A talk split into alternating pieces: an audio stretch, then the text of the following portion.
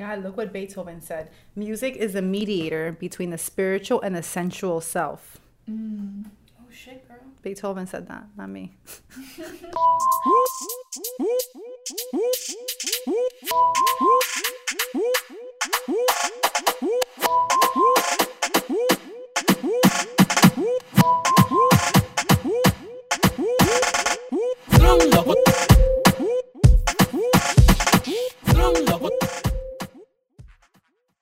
This is Nat. And this is Cindy. And this is Morado Lens, a feminist podcast hosted by two childhood friends who discuss embracing our inner bruja, sex, and culture.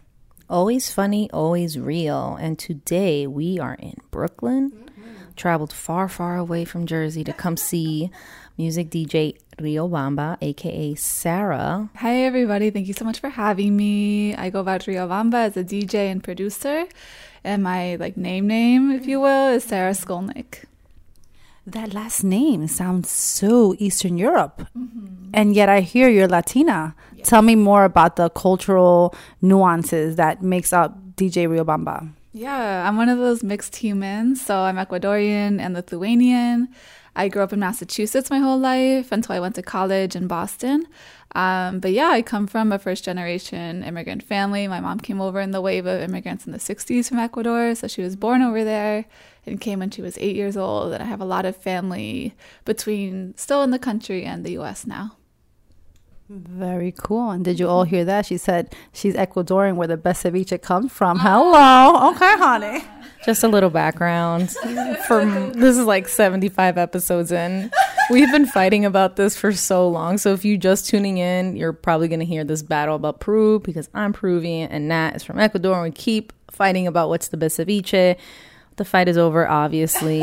it's still Peruvian as the best. So just a side note, everybody. I'm so sorry. I mean, I know I'm outnumbered in this room right now, but you know, Peruvian ceviche is the best. Okay, let's just move on. All right, all right. We're gonna go past that one for now. Um, but I want to start with um, telling you, you know, your music inspired me when I heard you on set live for the first time because I knew of you being at um the one at the boiler room show. Yes, the boiler room. Yeah. Boiler so like all that vibration. So when I saw that live at La Marina, it was like you know you make me understand why I love being Latina mm-hmm. because it's like so much Caribbean and indigenous mixed in there. Mm-hmm. Why or why that genre? What resonated with you, and why did you go in that direction? Yeah, I think, well, thank you for saying that, first of all. That means a lot to hear that. Um, I started DJing because I was living in Boston, um, which is a really segregated city and like a very northeastern, like nobody talks about it, but you know, just like the people of color over here and the white people are here. That's how it is. Mm. So I wanted to talk about it. I wanted to call attention to it, and I started DJing. Um, music that like I grew up hearing at family parties. I was like, you know, growing up in the Springfield area, the family parties were like the Ecuadorian parties. My Jewish side or my Lithuanian side is really small. It's like my dad and my grandparents at the time. Okay. And so my Ecuadorian family was like a ton of primos or like people that you call primos or you're not really sure how you're related. we all know that too, hola los parientes, right? Or he's like my fourth cousin. We're like, does that even exist? Like he's been at this party for years where he's just gonna have to be a cousin. Like that's how it is. yeah. It was like so much joy, you know, and is also experiencing Latino culture in like these close settings in family parties. Mm-hmm. And so I grew up loving that music and just wanting to share it. And then I lived in Boston and it's like, I don't know anybody who's playing this. Not that to say that there's not Latino clubs or DJs, but I wanted to find people that were exploring their roots in the way that I was kind of coming back to them and rediscovering them or getting to know them for the first time in a lot of ways.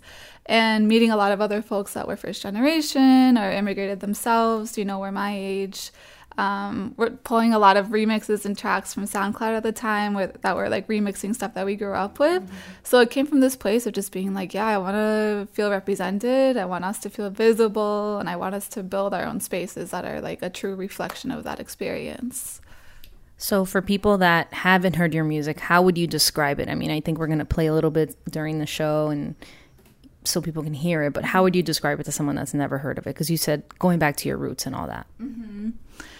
Mm, that's a good question. It's always changing. Mm-hmm. When you guys were on the way over here today, it's like, what's my new genre? And I was like, perreo like espiritual or something like that. That's that's like everything right there. Perreo espiritual is like you will have all the brujas doing el perreo, okay, your party. Let me just tell you, hello, hello. 'cause it's about like presence, or it's about like embodying like your body, like in the many dimensions that we exist in at the same time. But it's also pride, like my cultural pride, pride for being mixed, pride for being like this mutant, like hybrid person of like ni de aquí ni de allá, like that kind of experience. That's not really a genre, but it's a an explanation. No, perreo espiritual is definitely a genre. Okay, I totally feel I that. think if anything to trademark that shit quick and in a hurry, because that is the new thing of like, I think that's it. I think that's where us, especially women of color, eh, whether Caribbean, whether indigenous, like just Latina as a whole, because we love to get down and dirty, but there's something that is been shamed of like doing a perreo for so long. Mm-hmm. So to still see women own that and bring it to parties all over, mm-hmm. to even the older generation of women, you know. Mm-hmm. I just think, yeah, that does tap into my spirituality. And I'm going to, that's a segue to something Beethoven said once. And he said, music is the mediator between the spiritual and the sensual life. So, what makes music spiritual, right? Like, maybe it is this genre, maybe it's that one. Um, but does that really matter? I think it's more, it awakens an emotion that is true, right? and it's reconnecting us to our essence, our own inner divine. Um, do you did you create or do you create soundtracks thinking how am I gonna like awaken that next bruja or or how am I gonna create a spiritual footprint on Mother Earth? Are these thoughts? Wow. Yeah, absolutely. I think like my first spiritual experiences of music were like experiencing collectively. So going to shows when I was young, like when I was like 15 and 16, I loved going to punk shows. And it was just that feeling of community and like sweating and everybody being in this space and like building and sharing this energy together. And so I always associated community with my own practice as a DJ.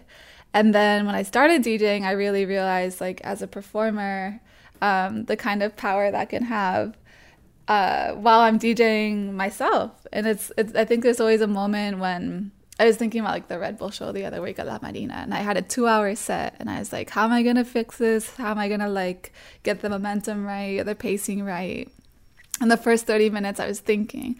And then at some point my like thinking brain just like left and I was just there and like I feel like I was like interacting with the energy in the room or like channeling something in the room. And so those are like the most amazing like cathartic spiritual experiences when I just kind of like feel like I'm outside of myself and responding. It's the music industry. I'm sure there's plenty of Me Too situations. Have you felt any of that wrath um, amongst male genders or even female gender, female, um, you know, identifying people within this industry that you're in? Yeah, I think there's a lot of things that happened in the industry for a really long time that just became like tolerated. And what we're seeing now is people being held accountable for that, um, redefining what's acceptable, and like really defining new boundaries for that. So I definitely think like yeah, it happens like all the time in the music industry, and also just the I can speak mostly to like the Latino music industry, but the power structure of that is so tilted towards men traditionally that you're saying. Oh yeah, absolutely. And I think like the higher like you get in the industry, like it's just I mean the underground stuff there's definitely more women, there's definitely like um, people of different gender identities, but yeah, higher up it's like not at all equal, not even close. So even if you are to speak out, like you need to know that people are going to listen, right? And so I think that's what's changing hopefully, yeah. How do you react to it? How do you, you know, DJ Riobamba take care of yourself? Or something Cindy loves to ask a lot of our guests is like, how do you now self care so that that doesn't kind of overcome or overwhelm you as an artist? Therapy, therapy for sure. If I come home from the club, this is a more recent thing, but I'll do like a small limpia, like just like with sage or something, just to get like that energy out. Um, I didn't used to do this, but this is more, I think, a result of becoming more sensitive or like in touch with my intuition. But I won't spend the whole night in the club anymore. Like I'll go como like an hour and a half before, and then I'll leave an hour after, just so I'm not like in that space for too long, because sometimes it's a little overwhelming. It also depends like what mood I'm in too, but yeah, I think there's smaller things like that, and then also like on the longer term scale, definitely like knowing who my allies are, um, building with other women, like supporting other women, like really knowing that we have each other's back if anything happens. You mentioned something before that was interesting, like you work off the energy in the crowd, like, and you also mentioned, you know, falling into this genre of like perreo espir- espiritual, right? Which is dope as hell because that's how I feel on the dance floor. Like when I dance, I como es un despojo, right? Like that's how I feel. And actually, I've gotten to this place where like I don't drink if I know I'm gonna be dancing, mm-hmm. like dancing for myself. Like I go into my own zone, right? Mm-hmm. So do you? Do you? You know, you're obviously in charge of the music. Do, what do you do when you're dancing? Is that is that a different experience for you? Mm. Yeah, like I don't really drink anymore either. I'll have like a drink or two max, but I don't like to feel like out of control in this space. And if I'm dancing, like I'm usually with like my girlfriends or like there's like a circle of people or something because I feel like if I want to like grind up on somebody, like I'm also like really protective of my energy in that way too. Mm. So I'm just like if I don't like know you like that, like it's not going to happen. Yeah. Yeah. Why is that? Why do we do that as women? I think it's intuition. Like especially your party. I mean, there was so much energy. So I love that you you have to protect yourself, right? For sure. For sure. I want to I want to get a little nosy on them. So we're in we're inside the apartment in Brooklyn, with all this bruja stuff around, and we didn't know we are gonna walk into bruja stuff, guys. Okay, we just knew we connected with a bruja and we wanted her on the show. Um, do you feel comfortable talking a little bit about your shrine and why the shrine has what it has, maybe, or inspiration? Yeah. Wow, this is super personal, but I'm down. um, so I have I have um a necklace that I actually got in Ecuador because I had gone last year for my first time by myself to do a plant medicine ceremony. And so it has a clear quartz, which is like really common in the country, and it was a really protective amulet, I guess. Um, there's also black tourmaline for protection, so it's a, a balancing thing. Also grounds you. Exactly. Yeah, with the quartz and that together, I think it's a good combination. There's um a smaller tourmaline that's like in the shape of um like a teardrop that a healer that I work with gave me, so I, I like to keep that there. Um, and there's three glasses filled with water. It's called a boveda. And I like to think of that as like a way of channeling or connecting with ancestors when I'm sleeping or um, just creating a, a space for that. Why three? Um, you know, when I read about that ritual in specific, because I'm still learning about like different ways of practicing and things like that, it was recommended the numbers of three, six, or nine, and three resonated with me. Yeah. Interesting. Now we were talking behind the scenes about like, you know, had you always embraced the spiritual part of yourself and you, you know, I, I asked, you know, most of people is like either something really good happened or something really bad and you said something really bad and are you willing to share that with us to kind of get into that? Sure. Yeah. Um. So about three and a half years ago, and I was in a relationship that was really abusive, um, physically abusive, emotionally, like privacy, everything, and so. I left that being like the universe is telling me to get my shit together. it was, you know, I wanted to own my own part in that situation or if like how did I get here? Why was I attracted to that energy? Like how was that mirroring things that I needed to heal in myself? Um, so I really wanted to take responsibility for that. And I feel like a big way of healing for me was thinking of just ways to connect with my intuition, connect with the knowledges that were already there, but I was maybe ignoring at the time. Because I think a lot of that has to do with like the way that you respond to how your body's giving you information or other things that I'm like in my head, but I'm not listening to my body being like, get the fuck out of here, like whatever. so, um, and yeah, I think that looking back, there are definitely signs, there are definitely things that my body was telling me that I was ignoring. So I was like, never again. And so I, I try to incorporate a lot of rituals, a lot of that kind of reflection into my daily life. You learn from your past relationship. How do you pick a lover now? What is what is that person, um, whether male or female? What's what's one characteristic that you know you absolutely need or want in your life for there to even be another conversation? I think it's definitely like an energy thing. Like I can tell where they're where they're at vibrationally, right? Mm-hmm. Too, but also having the openness or the interest in being open and transparent and like not wearing a mask, right? Because it's like mm-hmm. we all have our shadow sides. We all have the sides that we love talking about, but mm-hmm. are you willing to share all of that? Yeah. I like that. Oh, so that's a that's something you need. What's a deal breaker now? Hmm. Ooh. Yeah, like lying or like secret secret stuff. I, I understand like waiting to reveal things over time, but if there's something that's kind of like a big thing, yeah, you, you'd want to know, right? Like, Like, are you housing a human somewhere? I gotta know too. I mean, hello. It's definitely part of uh, you know, being an honest person. So I love that you also know what you want, what you don't want, and that you've made something that maybe might have been negative to someone else. You turned it into a positive. Um, I want to know what is the future for DJ Riobamba, and what's a stamp or or something you want to leave behind in your legacy. Hmm. I want. That's a really good question.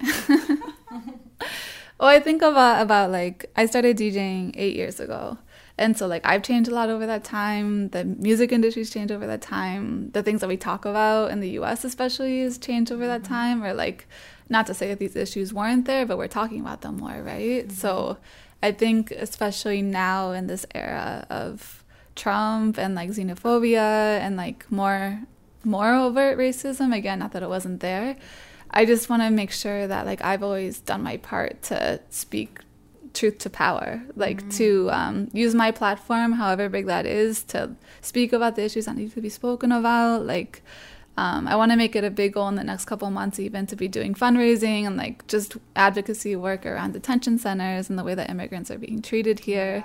So it's not just music. Like music i don't think ever exists in a vacuum. It's always like a reflection of like the communities it's a part of or like the bigger like context in the country or the region or whatever. So um yeah just to continue talking about that and really be a voice Preach. That's super beautiful. so now, all with all that said, it sounds like you have a lot on your plate. You want to do a lot with your music. Who inspires you? Who do you mm-hmm. listen to? daddy yankee Hey, I did not expect that one. I didn't see that, but it was it was on the tip of her tongue. She was just like, somebody asked me what I'm listening to because it's Daddy Yankee. i mean well i think about daddy I need to know more. Okay, it doesn't just end there. I think of him as like a paradigm breaker. Like in 2004, when he had his breakthrough moment, it's like nobody was expecting that. Nobody had that expectation of Latinos in the US, of Spanish speakers, of like nothing like that. So it's like anything to like mess up expectations of certain communities or like backgrounds, I'm all for that. So like I'll do that in my own way, hopefully. Um, and you know, if I ever release fire as hot as like gasolina, that's cool too. I you I gotta tell, I gotta be very honest. When people who don't speak Spanish ask me what that song means, I'm like, mm. like I'm like, well, it's like about you know, like I don't even know what kind of shit I've BS before, but like, how do you explain that song to someone that doesn't speak Spanish? And my grandma's still asking what the hell that song's about. I'm like, Ma, it's about gasoline in the car. She's like, Yo no creo. Yo no creo que ese. Because, you know, she expects. She wants to hear from you, Susia. That's what she wants to know. I'm like, Grandma, please. My grandma hasn't seen cock in like 50 years. So, like, I will not do that to her now. No translation. Be like, um, we talk about so sex, like sex, so openly, but yet like we don't in homes. Like we talk about it in music. You know what I mean? Like in a very gruesome way. And I've always wondered about that. Like, how do we, how do we meet in the middle? Like we used to, we come on, we grew up to songs, which I still grew to. It was like, tengo una, tengo una bolita que me sube me baja. You know, I think about shit like that. And I'm like, what do I? Do I dance to this? Do I groove? To, do I believe in this? Is this this is something I could stand behind? But like it's such a good beat, and it reminds me. It doesn't. I'm not listening to the lyrics. I'm like it reminds me of growing up. Mm-hmm. Like I don't know about you guys, but like growing up and having house parties with family. Like is that how you guys grew up too? Mm-hmm. Right? That, why is that gone? Is my mm-hmm. question. I think that it's the job of the new generation, which is us, to continue that. Um, but what I think happened is a lot of us stopped having kids at a young mm. age, and we decided that career was, you know, just as important. Because honestly, at my age, at our age, at our age vicinity, all our moms had us. Yeah. And all our moms didn't just have us, they had the 20 other primos that we're talking about that are not even primos. And they created almost a bigger community and they extended, it's extended family. We mm. have killed that noise. Mm-hmm. And we're like, listen, we could have kids at 45. I'm still one of the few friends in my circle that has a kid. Mm-hmm. Like, and to me, it's still fucking weird, but it's because we never talked about having this family that our families had. So, mm-hmm. kind of on us. That's true. Any thoughts? Any thoughts, Riobamba? Yeah, no, I totally agree. One of my favorite things about DJing, especially when I go back to Boston, is a lot of my cousins come out.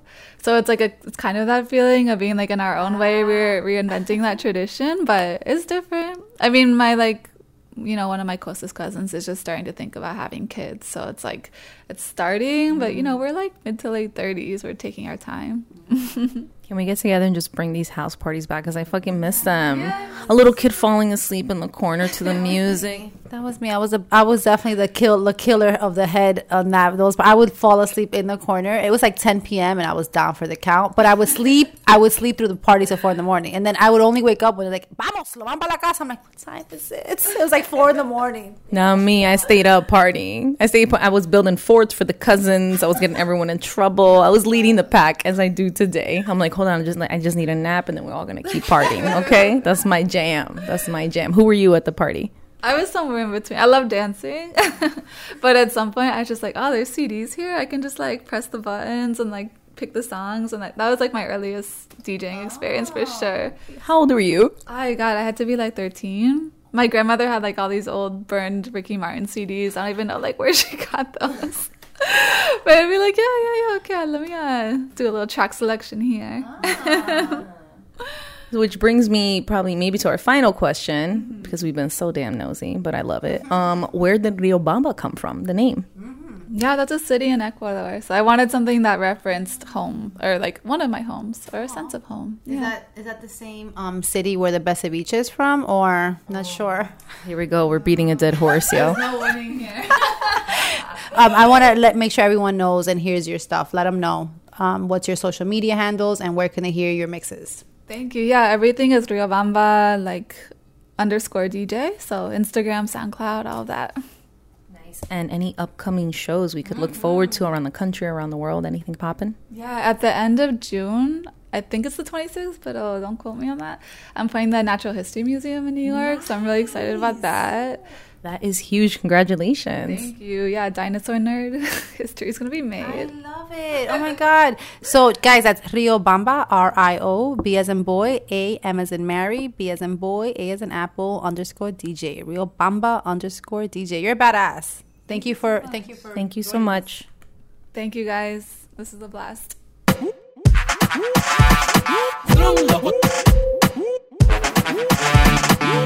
love. loco, loco, loco, loco, loco,